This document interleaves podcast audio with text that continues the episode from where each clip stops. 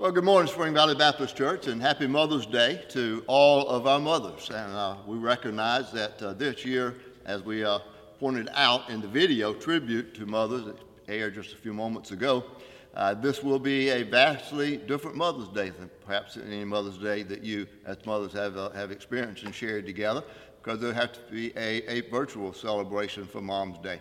So I hope you have a great day, and uh, maybe even since you're going to be separated from your family and just have to do it by virtual means, maybe you'll even set a record today for the number of phone calls on Mother's Day because Mother's Day normally records the highest number of phone calls than any other day during the year. So, welcome to our worship and celebration today. Today, uh, we continue in the, the series that uh, was introduced uh, three weeks ago uh, in our life groups, and we're also sharing in the sermon time together on messy relationships. And uh, we know that life can get messy real quick uh, because of the relationships that we have to, to share in and live in. And so uh, we are studying six character traits uh, that God wants us to possess so that hopefully uh, we can be allowed to clean up some messy relationships and maybe even prevent some messy relationships from happening. In the last two weeks, we've looked at love. And love certainly goes a long way towards uh, preventing messy relationships. And then we looked at encouragement and how important it is to encourage people. Today, the character trait we're going to consider, both in the message and in your life group, is that of forgiveness. And when we talk about forgiveness, that might, that might be one of the most difficult things that we think that we're called upon to do in, in our Christian life. And our Christian faith, though, the essence of it is the fact that we are forgiven by God. And because we're forgiven by God, we are supposed to be forgivers. And so when we learn to forgive others who have hurt us, we go a long way in cleaning up messy relationships. And when we learn to forgive, we also experience something that can be good for us mentally, physically, and emotionally. I read a report called The Power of Forgiving. Uh, that actually was uh, a case study done at Hope College in Michigan, where some psychiatrists uh, and psychologists worked together uh, to hook up 71 uh, men and women. I don't know why the number 71. Maybe that was what they needed for their test or whatever. But anyway, 71 men and women were hooked up to devices that could monitor blood pressure and, and anger results and muscle tension and all that kind of stuff. And what they wanted them to do was to go back and get in touch with feelings from times that they were hurt and where, where people had hurt them and where uh, they, they still had lingering memories about those experiences. And so what happened was when they tried, when they re- went back and relived those things as they thought about them being hurt by family members or friends, the participants focused on those, on those past slights. And here's what happened. All those devices hooked up to them to measure their pulse, blood pressure, sweat rates, and muscle tension revealed that all of those things went up. Their blood pressure rose, their heart rate accelerated, their muscles tightened, and the nervous system activity spiked. And the result of that was they learned that holding a grudge was hard on their health. So it is healthy for us to learn how to forgive. And forgiving others is not only healthy for us spiritually and mentally and emotionally and physically, but it's also a character trait that is supposed to be a part of our DNA as a disciple and follower of Jesus Christ. In fact, Jesus goes even so far to say that if you're not willing to forgive others, you can't experience the fullness of the forgiveness that God offers to you. In Matthew 6, verses 14 to 15, Jesus said, For if you forgive men when they sin against you, your heavenly Father will also forgive you. But if you do not forgive men their sins, your Father will not forgive your sins. Those are powerful words to consider. So, as we look at our scripture today, we'll see that Jesus teaches that same principle in today's parable. And in this study, we're going to learn how to practice forgiveness. We'll understand how much we've been forgiven and how that drives us then to be forgiving by our, nature as we live in Christ. So look at the scripture with me, if you would, in Matthew's Gospel, chapter 18, beginning in verse 21. Uh, what, what precedes this is beginning in verse 15. And there's, uh, this is teaching that Jesus gives about a brother who sins against you and is not willing to seek reconciliation. And so he gives guidelines for that, that you're supposed to go and confront them. If they won't listen to you, then you're supposed to go and take people from the, from the church with you and, and talk to him about that, him or her. And if they still refuse to forgive, then you're supposed to bring the matter back to the church. And if they still refuse, then to offer forgiveness or acceptance or reconciliation, then the scripture says if he refuses to listen to them, tell it to the church. And if he refuses to listen even to the church, treat him as you would a pagan or a tax collector. Now, I think most of us would have an explanation or understanding of that passage of Scripture that says we should just consider them to be outcast as a pagan or, or as a tax collector.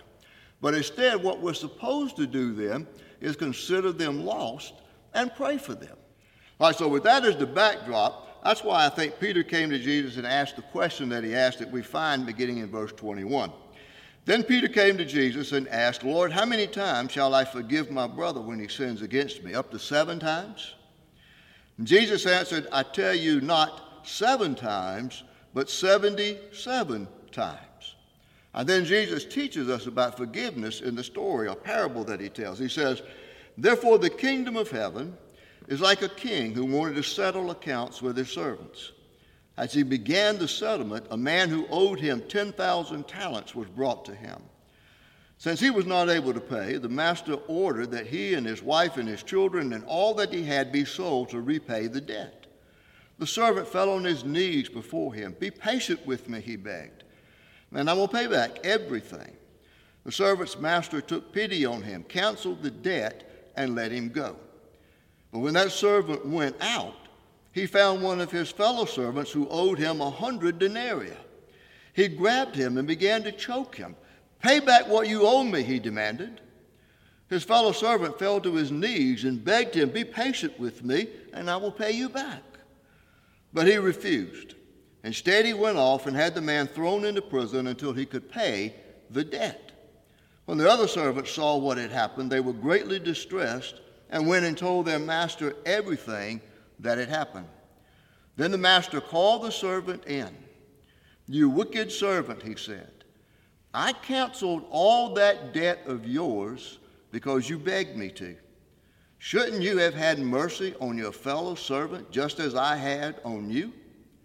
In anger, his master turned him over to the jailers to be tortured until he should pay back all he owed. This is how my heavenly Father will treat each of you unless you forgive your brother from your heart. Now, if we carefully consider uh, this passage and this parable and this teaching by Jesus called the parable of the unmerciful servant, we learn what forgiveness is and what forgiveness is not. We also get in touch, and we should get in touch with, with, with, with how much we have been forgiven and how that then plays out in our life when we have those opportunities and circumstances in which we need to express forgiveness as well. I'm sure that every one of us has someone in our life that we need to forgive. You, have got some kind of incident that you can relate to in your life from someone uh, that you have some kind of hard feelings about, and you need to practice forgiveness. You need to forgive that person and let them go and let that offense go as well. If you don't, then, then you're in a vast, vast minority of people. But chances are, if you're married, if you have a job, if you have neighbors, if you go to church, here particularly, anywhere else, if you ever eat out, if you have in laws, you've got multiple opportunities in your life from the past to practice forgiveness. So the question for us today is, is how do we go about learning how to do that?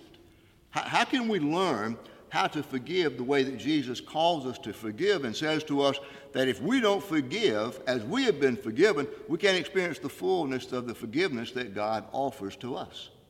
Well, I think whenever we come to this issue about talking about forgiveness, I think there are two extremes that most believers have in mind, and we live by one or the other. The first extreme example is where, we say, Well, I'll forgive, but I won't forget. And I'll make certain that you never forget it either. I'll remind you of what you've done every day for the rest of your life, and every time I bring it up, you better act like you feel guilty, or I will withdraw my forgiveness. Now, obviously, that's not forgiveness at all. That's certainly not the way that God forgives us through Christ.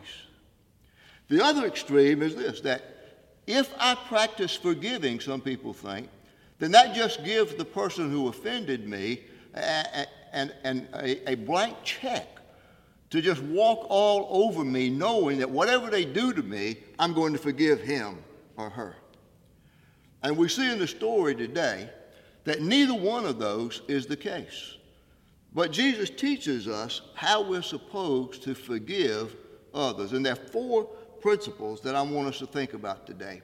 As we unwrap this story and just simply go through the text, there are four things, four guidelines that, that Christ gives to us here that will help us to learn how to forgive. Because I'm sure that, that every one of us has something that we need to get in touch with that, that sparks some kind of thought about a grudge against somebody.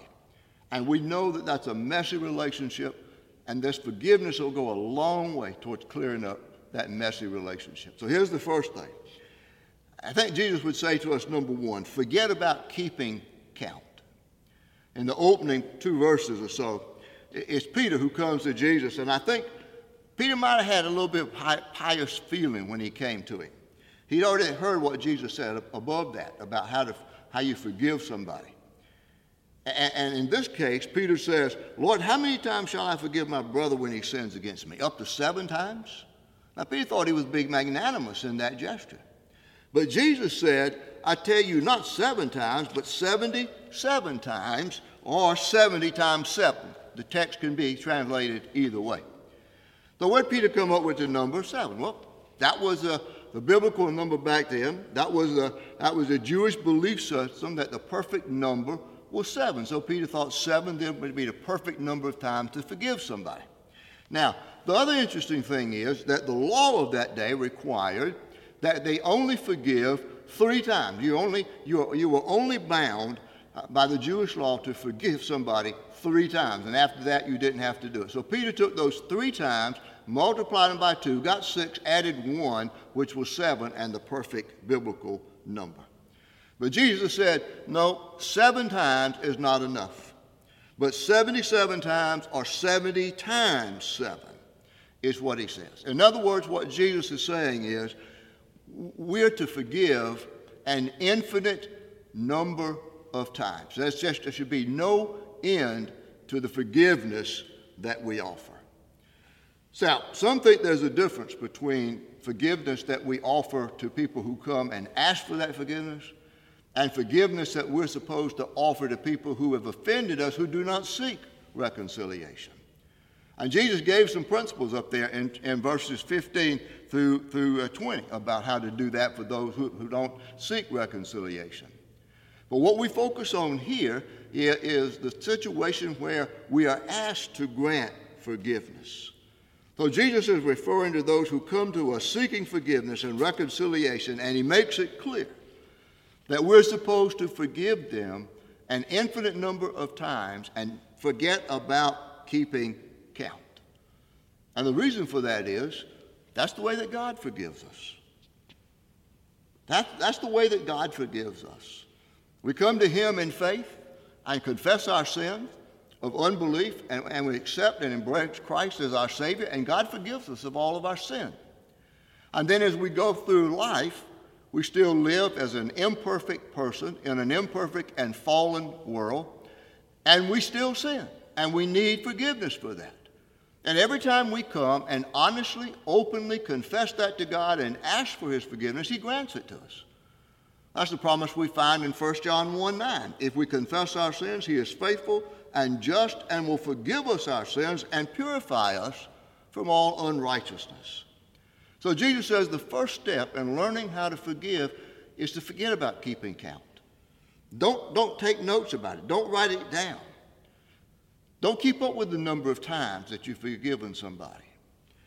If someone asks for forgiveness, give it, regardless of how many times they ask for it. Then the second thing that Jesus tells us is right here through the story, and that is you need to cancel the debt of sin against you. Cancel the debt is a simple way of saying that. Sometimes when we forgive others, we, we have that power to, to cancel their debt and let them completely off the hook. And we always need to do that. We always need to let them go and let them be free from what they have done to us as we forgive them. Now, Jesus makes that, that case and point in, in this story with vastly differing numbers of a debt. You see, Jesus tells this parable of a man who owed his king a huge sum of money and he was unable to pay the debt. And the king first ordered that the man, his wife, children, and everything they had be sold so that the debt could be paid for. That wouldn't even come close to it. And the man fell on his knees before the king and he begged for mercy and forgiveness and more time to pay the debt.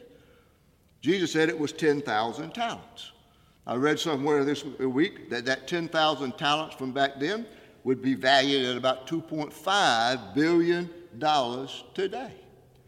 Now, Jesus doesn't go into how the man built up that much debt, but it's extremely large debt. And probably will be impossible for him to pay it back. So, what happened? Verse 27 says, The servant's master took pity on him, canceled the debt, and let him go. Just like that. With just a word, billions of dollars of debt in today's money was wiped away. That man had gotten in over his head and he owed far more than he could ever pay back.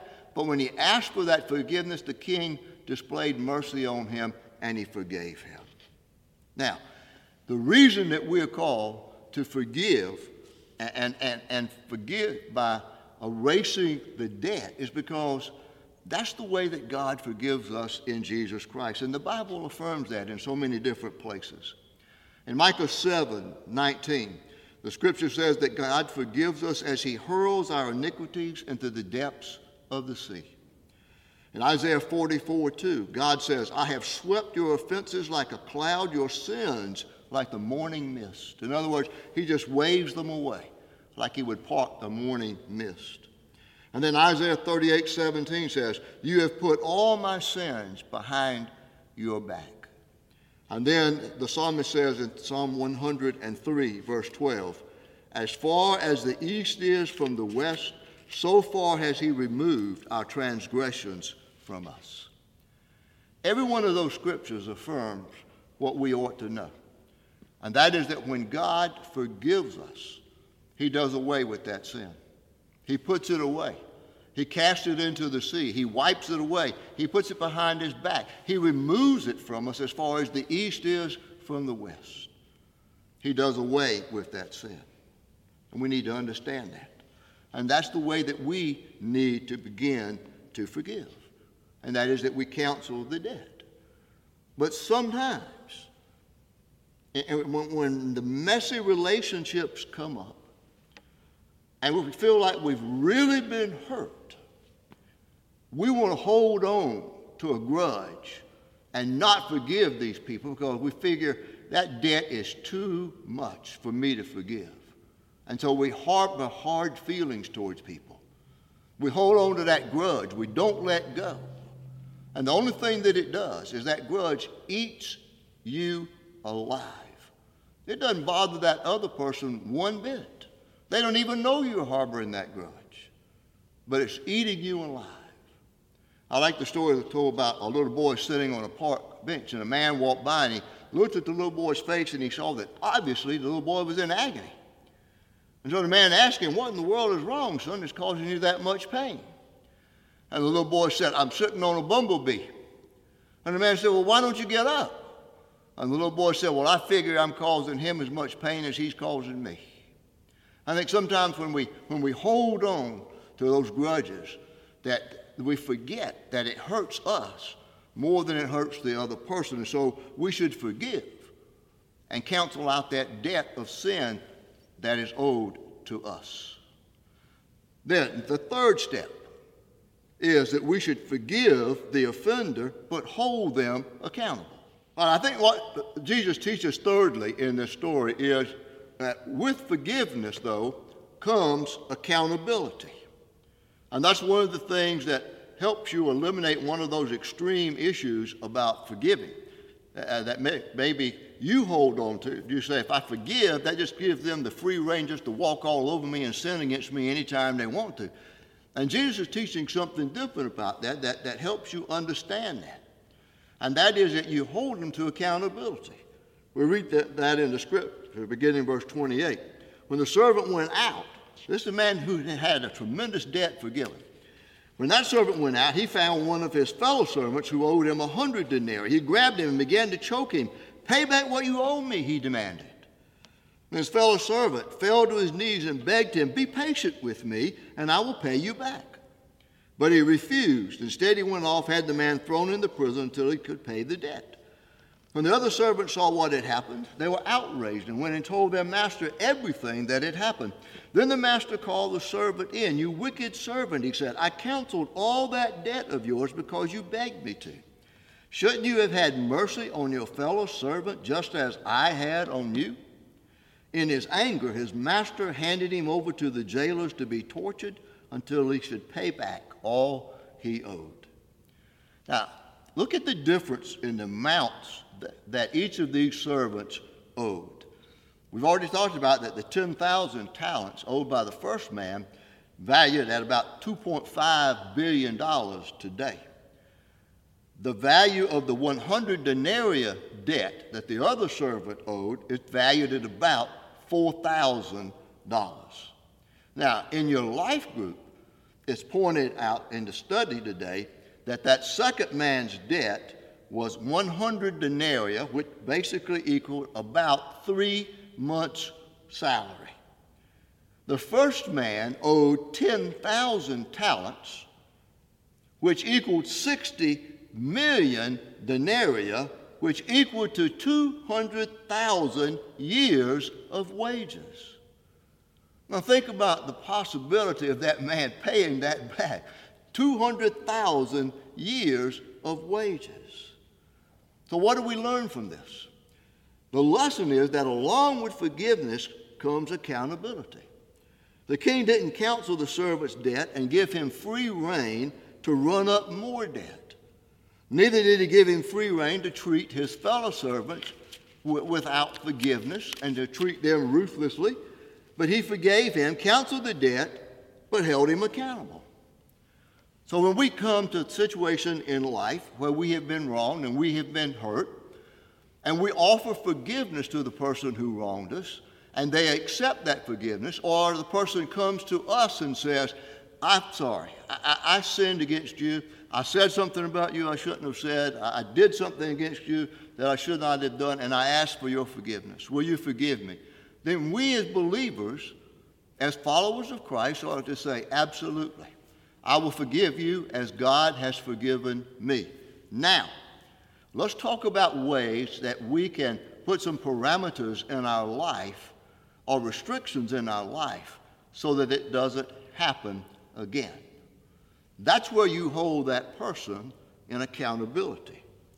When we forgive others, even though we completely wipe out their debt, we need to help them establish terms of accountability whether it's by gossip or whether it's by slander or character defamation or, or whatever that is that they're most prone to do to offend you, to hurt you, then you need to help them deal with that. Let me see if we can give you some examples to think about today. Suppose in a marriage relationship, one of the members of that marriage comes and confesses to the mate, to his or her mate, that they had been online and, and they had watched some pornography and they needed to confess that. Well, you offer the forgiveness as the loving spouse, you offer forgiveness for that, but then you say, let's establish some boundaries. Let's establish some guidelines so that it won't happen again. And you do things like sharing passwords, don't go online unless you're going to be together to do it and make sure that you're always going to be truthful. You can answer the questions Have you done anything that you shouldn't have done or seen anything, been in any website that you shouldn't have been on? And you ought to be able to answer that with accountability. Now, uh, suppose you have a teenage son, and he told you that he was going to go somewhere and be at such and such a place doing such and such a thing with such and such a friends. And he asked for permission, and you grant him permission. And later you discover that that's not where he went at all. And so you sit down and you talk with him and he asks for forgiveness. Well, sure, of course. You offer forgiveness, but then you say, now we're going to establish some guidelines. You weren't honest with me, so we're going to establish some guidelines so that I can hold you accountable. That I will know that you're where you are when you say that's where you are and at what time. And so you establish something like the fact that with a cell phone, that son calls you every hour just to say, here's where I am, here's what I'm doing, I'm where, I'm supposed to be, I'm doing what I'm supposed to be doing. And by that, you establish the guidelines that holds your son to accountability. Now, see, Jesus teaches us that we don't allow forgiveness as a free or blank check and free reign for somebody to be able to walk all over us numerous times. But with the forgiveness comes accountability.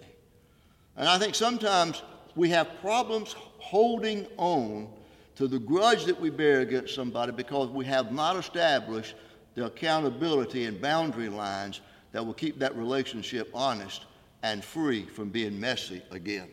With forgiveness comes accountability. And then the fourth principle I think that Jesus teaches us in this story is that we're to remember God's mercy in our own life. Remember God's mercy in your own life. You know, in, in, in my years of 44 years, this, this month, uh, the ninth day of May, a couple of days ago, May 9th, 1976, I was ordained uh, to the pastoral ministry. And so I've been 44 years as an ordained Baptist pastor. I've had a, I've had a lot of opportunities in 44 years to practice forgiveness. People think somehow that, that pastors can take anything that they have to say to them, and you know sometimes life just gets tough and messy. And you got to learn. You got to learn to be able to forgive. But when I also think about my life and relationship with Christ, and I think about the mercy of God displayed in my life, then that urges me on. That helps me move towards that step of forgiveness. It's not always easy. But it's the thing to do, especially when I look at God's grace and mercy alive in my life. The wicked servant in this parable was punished because he was willing to receive money, mercy, but wasn't willing to give it.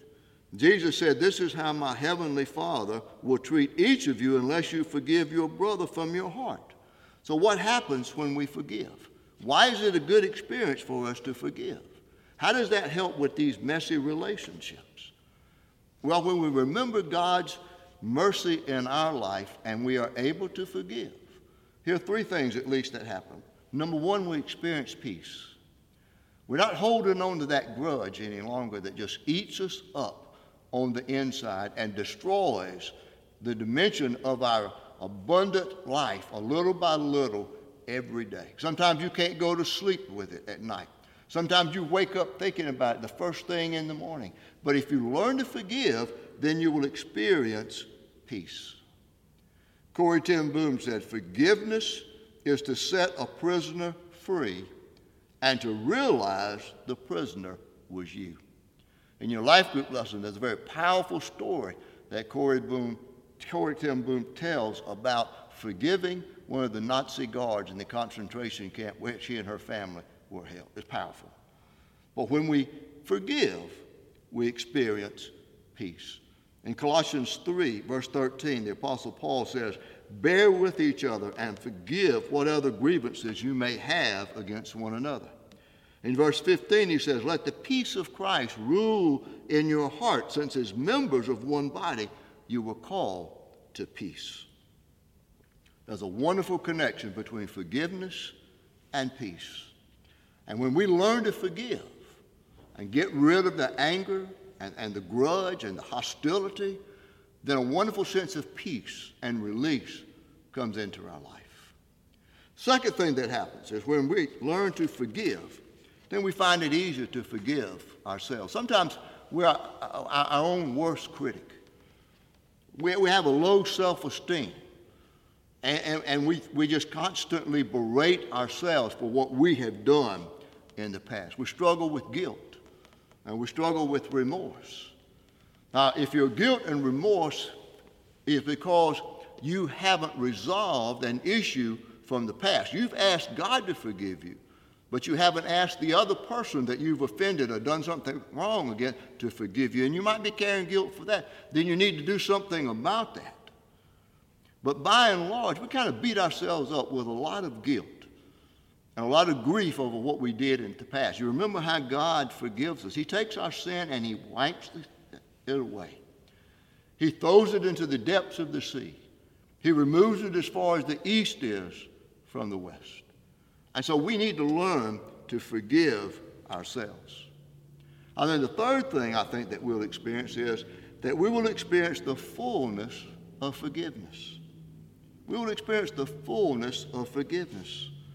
Now, sometimes Jesus said things that were so simple and straightforward and so direct that leaves you with only two choices. You take his words exactly as he said them, or you spend half an hour talking in theological circles to explain why this isn't what he really meant. But there's a good example of that in Luke 6. Jesus said, as plain as day, forgive and you will be forgiven. And in the Lord's Prayer, he said that we are to pray, forgive us our trespasses as we forgive those who have trespassed against us. See, when you accept Christ as your Lord and Savior, when you come and re- repent of your sins, and, and, truly believe that He's the Son of God who came as, as the perfect sacrifice to die on the cross for the forgiveness of your sins, and, and you accept the forgiveness that Christ offers to you, then you are a Christ follower. You are a believer in the Lord Jesus Christ, and you start following Him. And as you continue that walk, you do so in the forgiveness that God has given to you. And then God expects you to walk then in, the, in forgiveness towards other people. And when we do both of those things, then I think that's what Jesus said when he talked about if we don't forgive, we can't experience the true meaning and depth of the forgiveness that God offers to us. But when we do two things, when we confess our sin and we're forgiven of that, and we forgive others who have sinned against us, then we begin to understand the fullness of forgiveness. And the promise in the Sermon on the Mount that Jesus gave in the Beatitudes is Blessed are the merciful, for they shall receive mercy. In other words, if you display mercy in somebody else's life by forgiving them, then you will receive more and more mercy in the way of forgiveness. See, but when you hang on to your unforgiveness, when you hold a grudge, you're going to be drinking the poison that you have created and you're going to drink it in your spiritual life, and it is going to diminish your spiritual life to, to a tremendous degree. You're cutting yourself off from all the fullness of life that God intends for you to enjoy. But when you learn to forgive, what a wonderful blessing, a sense of peace and forgiveness, guilt and fear are erased, and we enjoy the fullness of our forgiveness in the presence of God. So when we look at this issue of forgiveness and the story that Jesus told and put together all the other passages of Scripture that we looked at today, we can certainly understand that God takes forgiveness very, very seriously. And it is a character trait that should be very, very obvious in the life of anyone who claims to be a believer in Jesus Christ and following Him. He expects us to forgive others completely because that's how He forgave us. So, my prayer is that all of us would learn the complete joy that we experience when we learn to forgive. And that we would experience then the fullness of the forgiveness that God offers to us through Jesus Christ. Let's pray. Father, thank you for loving us through Jesus Christ. Thank you for the mercy that you bestow upon us even in our sin and our lostness. That even while we were dead in our trespasses and our sins, you sent Christ on the cross to die for our sins so that we might be forgiven. And as we experience your forgiveness, then Father, help us to be able to forgive those who sin against us. Father, we know we can do it only through your power and your power alone. And so we pray for that through Jesus' name. Amen.